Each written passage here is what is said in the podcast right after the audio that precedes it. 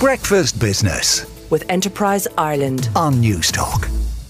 The services sector in Ireland includes everything from accountants to IT specialists, as well as pubs and restaurants. It's a very important part of the Irish economy, and according to the latest measure of the AIB Purchasing Managers Index, services are booming with a value of 58 last month. Anything above 50 denotes uh, an expansion in the sector. Oliver Mangan is the chief economist with AIB and joins us now on the line. Good morning, Oliver. Good morning, Joe. What has brought about this surge in activity in the services sector? Well, you referenced the strength of tax receipts there. What we're seeing is very, very strong demand conditions in the services sector, both at home and abroad. And uh, that's generating very strong growth and activity in the sector. It hit uh, the index was 58.4 in April. That was an 11 month high. But it really is the strength of demand. Uh, we are seeing very strong growth in employment in the sector, but overall, there's quite buoyant conditions in terms of demand in the services sector. That's leading to very strong growth and activity. Now, I mentioned some of the sectors within the services sector. Um, was there any sector, any bit of the services sector that really stood out? Well, what was impressive about these returns is that growth was strong across all services sectors covered in the, in, in the survey. Uh, you know, that wasn't the case through a lot of last year. The transfer tourism and leisure sector uh, was not as strong. But overall, uh, you know, business services doing very well, financial services in particular, those two sectors doing very well, and of course, transport, media, and telecoms. So th- there's broad-based strength uh, in new business, uh, in all the sectors, in activity, in employment. So that's really encouraging and contributes to the very strong reading for the sector as a whole. And inflationary pressures haven't gone away, though. No, that's not too surprising when you see the strength of demand and the strength of growth uh, in the sector. Uh, and also continued strong growth in employment in the context of a very low unemployment rate. So ex- inflationary pressures remain very elevated. Uh, businesses continue to report, you know, strong upward pressure on input costs and in particular wages. Uh, now, the, the, the, rate of increase has eased to a two year low, but it still remains very high. And the higher input costs are being passed on in terms of higher charges to customers. Uh, you know, and the rate of increase there in terms of prices charged uh, is high and has you know shown little change in terms of the rate of increase uh, in recent months. Um, interest rates are expected to rise again in the eurozone, courtesy of the Euro- European Central Bank today. Will that have an impact on demand, or, or is it starting at least to have an impact on demand for services since, you know, the cost of borrowing is going up? Not so much for the services side. There's, there's, there's signs of an easing of demand on the goods side. The services sector, it may well be still pent up demand post uh, COVID remains very, very strong. Now, the ECB, as you say, will probably increase rates today. It's expected to be a quarter point increase from three to three and a quarter percent. I mean, the Fed went last night again. Rates were already at five percent there, so they brought them to a five to five and a quarter percent range. So eurozone rates remain below those in the UK uh, and in the US. And you know, the expectations are, despite uncertainty about the economic outlook, difficulties in parts of the global banking sector.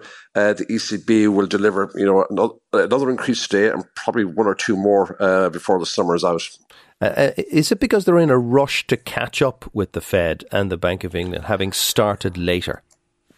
I think that's a fair point. Uh, that the, the, you know the, the Bank of England actually started increasing interest rates at the end of 2021. It was only last summer that the ECB began to increase interest rates. So, they're also starting from a lower level. I mean, rates were negative in the Eurozone minus a half percent. They're positive in the UK and the US. So they're slower to start and from a lower base.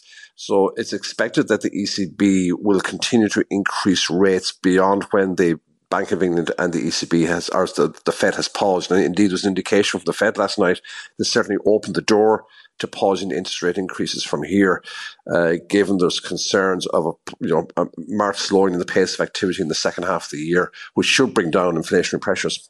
Now, getting back to the uh, services survey, it, it, the booming services sector contrasts with manufacturing activity. I was speaking to you earlier in the week about uh, manufacturing, which is certainly in decline. It is, yeah, and uh, again, that reflects you know demand conditions. The manufacturers are reporting you know fall off in demand both here and abroad. Uh, and as a result, you know, that index uh, shows the sector in contraction. And we had uh, GDP figures for the first quarter. Now, it's a very, very early estimate, but the CSO reported a contraction in industrial output. Now, they didn't go into the services sector, but these figures would indicate, indicate that the services sector continues to expand quite strongly. So, in the manufacturing side, we're seeing c- completely contrasting trends. We're seeing, uh, you know, a marked ease in inflationary pressures. We're seeing spare capacity emerge. We're seeing falls in demand and orders, and you contrast that, it's the exact opposite of the services sector. So it really is underlying um, demand conditions. Now, the services sector, uh, now the service doesn't cover all the services in the economy, but the services sector is far bigger than the manufacturing sector. The manufacturing is about 12% of the economy. So not surprisingly, we go back to those tax receipts you mentioned earlier on the, the strength of the, of, of the services sector is driving overall growth in the economy uh, and contributing to those very, very buoyant tax receipts we've seen uh, as published by the Department of Finance last night. Yeah, the, the, the, public finances are in rude health and it puts the government in an embarrassing situation because they have to squirrel money away for a rainy day fund and yet they probably want to get re-elected in a year and a half from now. It is going to be a very interesting budget uh, come October. There will be pressure to increase spending further, deliver uh, tax cuts. But at the same time, I think the, the, clear indications from the Minister of Finance and Public Expenditure are that you know a lot of these tax receipts may be temporary in nature, and the last thing we need to do is commit permanent increases in expenditure uh, when funded by temporary increases in tax receipts, particularly on the corporation side.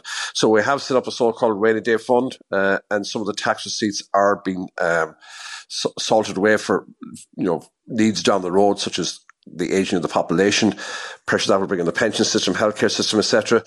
But you know, we also saw last night that even though the government's providing additional funds for, let's say, housing, is having difficulty in spending that. I mean, we are in a, mm. in a situation where you know the labour force is very tight. Uh, even the manufacturing side, they're looking for workers, so it's hard to find uh, in a lot of business uh, enough workers to drive growth even stronger or build up output even more. Yeah. Oliver, thank you so much. That's Oliver Mangan, the Chief Economist with AIB. Breakfast Business with Enterprise Ireland on Newstalk.